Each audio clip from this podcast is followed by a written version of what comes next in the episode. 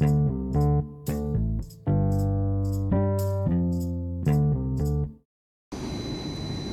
สดีครับ วันนี้มาฟังพอดแคสต์ของตั้งทีละใจดี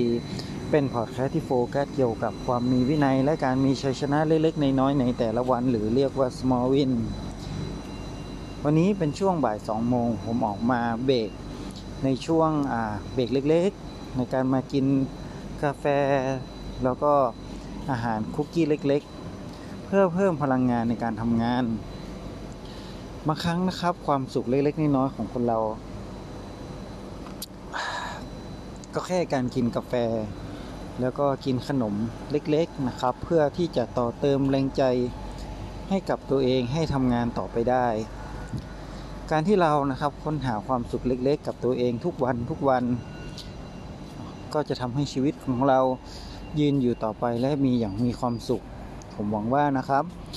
ขอให้เรานะครับหาความสุขเล็กๆน้อยๆจากชีวิตก็ทั้งแต่การที่เราได้กินกาแฟสักแก้วหนึ่ง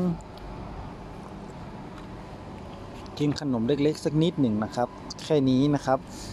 ชีวิตของเราก็มีความสุขแล้วนะครับ ความสุขของชีวิตแต่ละคนตั้งไว้ไม่เหมือนกัน การที่เรามองว่าเอ้ยจะทำสิ่งนั้นสิ่งนี้แล้วก็ค่อยมีความสุข